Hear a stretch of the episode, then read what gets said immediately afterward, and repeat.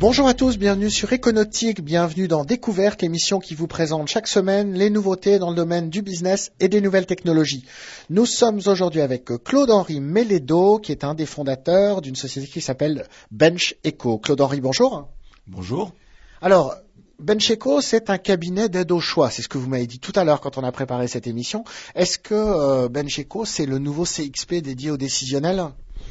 Euh, non, notre, notre objectif avec Bencheco est d'offrir euh, une nouvelle manière pour euh, les utilisateurs de savoir si vraiment la solution qu'ils vont être amenés à choisir sera la bonne.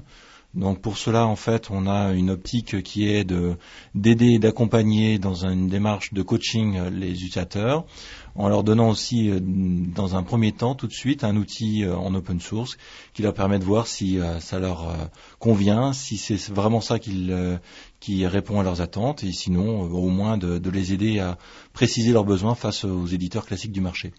Alors dans quel domaine? Parce que le décisionnel c'est très très large. Alors sur le décisionnel, effectivement, nous nous intéressons plus particulièrement à ce qu'on appelle euh, la gestion de la performance, le CPM. Donc ça va inclure euh, tout ce qui est reporting, budget, euh, tout ce qui est tableau de bord direction générale avec le BSC par exemple, et puis aussi euh, la gestion euh, de la comptabilité analytique avec des objets comme la, tout ce qui est activity based costing par exemple. Alors pourtant le décisionnel, on peut pas dire que ça manque de solutions. Il y en a vraiment besoin d'une nouvelle en plus. C'est une nouvelle sans en être une vraiment. C'est d'abord des solutions qu'on avait déjà mises en place au-dessus d'autres technologies euh, payantes euh, classiques du marché et euh, qui avaient été donc mises en place depuis des, années et des années. Ensuite, on a fait une transposition sur des briques technologiques qui existent sur le marché actuel en open source. C'est ni plus ni moins que la, la refacture d'une compétences qu'on propose aux gens euh, pour qu'ils puissent voir si vraiment ça leur convient dans une démarche pilote, par exemple. On vous a connu il y a quelques années, vous étiez plutôt pro Microsoft. Aujourd'hui, vous me parlez d'open source.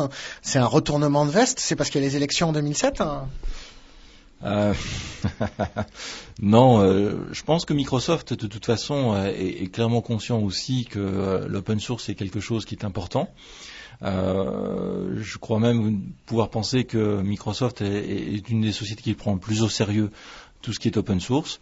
Euh, eux-mêmes proposent des solutions sans être open source au moins qui sont euh, gratuites. On voit par exemple avec SQL 2005 Express. Bon, je pense que l'un n'est pas concurrent de l'autre. Je pense même que dans une dans une guerre asymétrique, euh, c'est certainement l'open source qui a le plus de chances de survivre face à Microsoft. Aujourd'hui, le décisionnel en open source, c'est euh, des plateformes un petit peu compliquées qui paraissent euh, plus destinées à des informaticiens qu'à des utilisateurs. Votre rôle, c'est de les simplifier? Exactement. effectivement, le, principal problème, c'est que ce sont des briques technologiques que des informaticiens ont bien, voulu, mettre en place ou, euh, euh, proposer. Le problème, c'est qu'elles ne sont pas forcément intégrées, elles ne sont pas non plus au niveau de, facilité qu'un utilisateur peut en attendre. Donc, en fonction de ça, euh, nous, on, ce qu'on propose, ce sont des connecteurs, de relier l'ensemble dans une espèce de carrosserie applicative. Alors, cette carrosserie applicative, elle sera elle-même open source alors, elle n'est pas open source elle-même, elle est en fait euh, maîtrisée par nous. On souhaite à l'heure actuelle euh, pouvoir la, solidifier. Elle le sera plus tard. Pour le moment, euh, on s'est rendu compte qu'il fallait quand même qu'il y ait un pilote dans le bateau et qu'on gère vraiment ça de manière parfaitement sécurisée. Une fois qu'elle sera stabilisée, effectivement, elle le sera. Est-ce que c'est pas un peu un défaut? Ça, on voit beaucoup de gens qui disent l'open source c'est bien pour les autres, mais j'utilise des briques open source, mais moi je veux pas forcément être open source. C'est pas un petit peu détourner le principe de l'open source? Euh, D'abord, je pense que l'open source n'est pas un combat d'idéologue, en tout cas pas pour nous. Euh, ce qu'on essaye de faire, c'est beaucoup plus euh, des choses pragmatiques qui sont directement utilisables par l'utilisateur pendant quelques années, sachant qu'un logiciel à l'heure actuelle maintenant s'utilise pendant trois quatre ans et qu'ensuite il faut penser à savoir euh, quelle est la solution suivante qu'il faudra prendre. Euh, on change de voiture rapidement, on change de téléphone rapidement. Euh, c'est simplement un côté pragmatique de choses qui existent, qu'on utilise. pour vous démontrer notre, notre pragmatisme, c'est qu'on a même considéré qu'en termes de front, on utilisera en fait l'outil Microsoft Excel, puisqu'en fait c'est l'outil que les gens le connaissent le plus. Donc on n'a pas de, on n'a pas d'idéologie sur ce sujet. Et alors cette suite, elle va coûter combien? Bah, elle coûtera pas grand-chose euh, en tant que software. Elle, elle a même pas pour but d'être payante. Maintenant, pour être sûr qu'elle soit bien mise en place, bien installée et bien comprise, en fait, on impose quand même euh, un minimum de choses. Et ce minimum de choses, c'est euh, que les gens viennent en formation pour être sûr que ce soit pas simplement un logiciel qu'ils téléchargent, qu'ils ne comprennent pas et qu'ils abandonnent dans les minutes ou les jours qui suivent.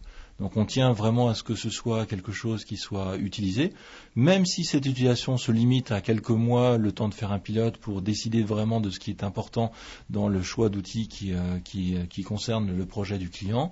Il n'en reste pas moins qu'il faut avoir une, une explication, une formation pour que les gens l'utilisent au mieux. Alors comment vous allez gagner votre vie si l'outil ne vaut presque rien? Bah, encore une fois, euh, Bencheco euh, n'a pas pour but simplement d'offrir du gratuit et, de, ne pas, ne pas pouvoir en vivre. Euh, Bencheco a, pour objectif d'être un cabinet qui aide à choisir. Donc euh, dans cette assistance, euh, elle aide au choix. Euh, l'outil FL Planning constitue en fait un, modèle qui permet aux gens tout de suite de comprendre ce qui existe sur le marché, ce que ça permet de faire, ce que ça ne permettrait éventuellement pas de faire, puisqu'en fait il y a des gens qui, qui ont des attentes des fois qui sont assez assez fortes pour pour le pour même par rapport au logiciel qu'on peut qu'on peut voir sur le marché. Donc c'est une formation, c'est du coaching, c'est euh, la manière de, de, pouvoir euh, aider les gens vraiment à formuler leurs besoins, voir si ça convient, et bien de continuer avec cet outil. Donc c'est un nouveau modèle, c'est finalement un outil euh, gratuit, mais pas open source et financé par du service autour. Exactement, c'est une nouvelle manière de, voir en fait le service, une nouvelle manière de voir le logiciel. C'est du pragmatisme avant tout, c'est euh, de l'utilisabilité très rapidement pour que les gens comprennent très vite qu'est-ce qu'on peut faire et, le démontrer à leur direction pour ne pas avoir de temps à perdre à, faire des cahiers des charges, à avoir consulté des dizaines d'éditeurs et finalement puisse savoir très bien où on en est. Alors j'imagine que là on est sur une première version. Euh, vous avez déjà une roadmap, comme on dit en français, euh, pour les prochaines fonctionnalités?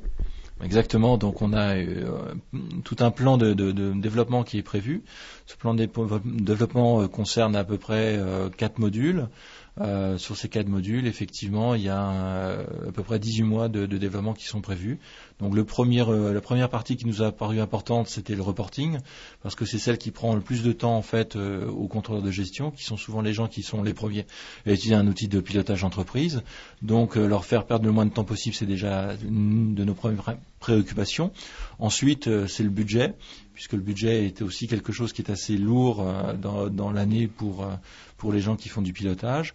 Suite à quoi viendront d'autres modules, donc comme je disais, de Balance Scorecard et d'Activity Based Management.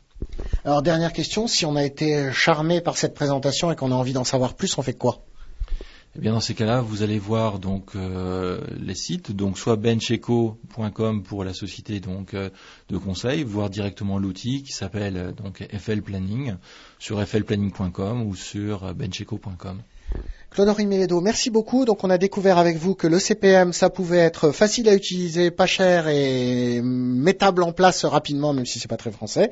Je rappelle que vous êtes un des fondateurs de la société Bench Eco. Merci à tous, on se retrouve très bientôt sur Econautique pour une nouvelle interview.